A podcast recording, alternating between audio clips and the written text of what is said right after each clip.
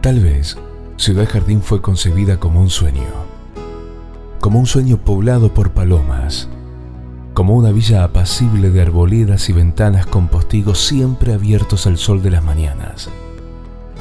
Un sueño con recobas, rincones encantados, plazas, bulevares propiciando el encuentro de tanta gente que anhelaba la paz y la amistad.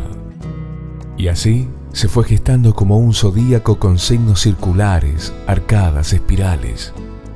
Obreros gringos fueron levantando las casas, bajas, con ladrillos a la vista y techos de tejas, algunas muy amplias, otras no tanto, pero todas de arquitectura para nada ostentosa, a las que se unieron las flores, los árboles, el cielo, para darle al conjunto un aire de gran jardín con el lujo de sus sombras, sus colores y el trino permanente de los pájaros.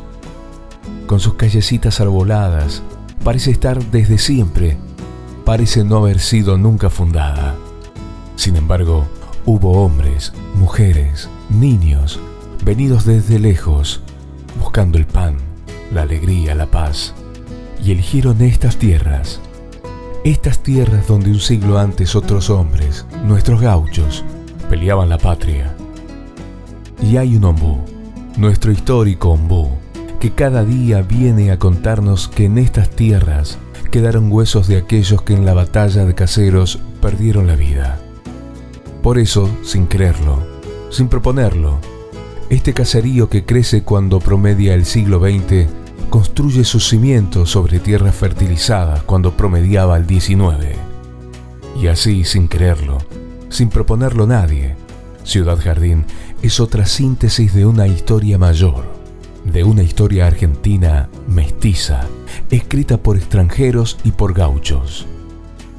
Hoy parecen mentiras sus antiguas calles de barro.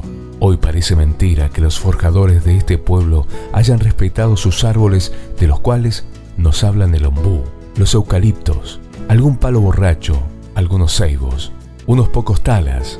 Hoy parece mentira sus casas originales en rejas, la repartidora de leche, el viejo tacú y sus sopas a la reina. Y parecen mentira aquellas calles cuidadas como la propia casa. Pero todo es verdad. Por eso las partidas no son definitivas. A Ciudad Jardín, la geometría de sus calles, siempre te hace regresar. Siempre.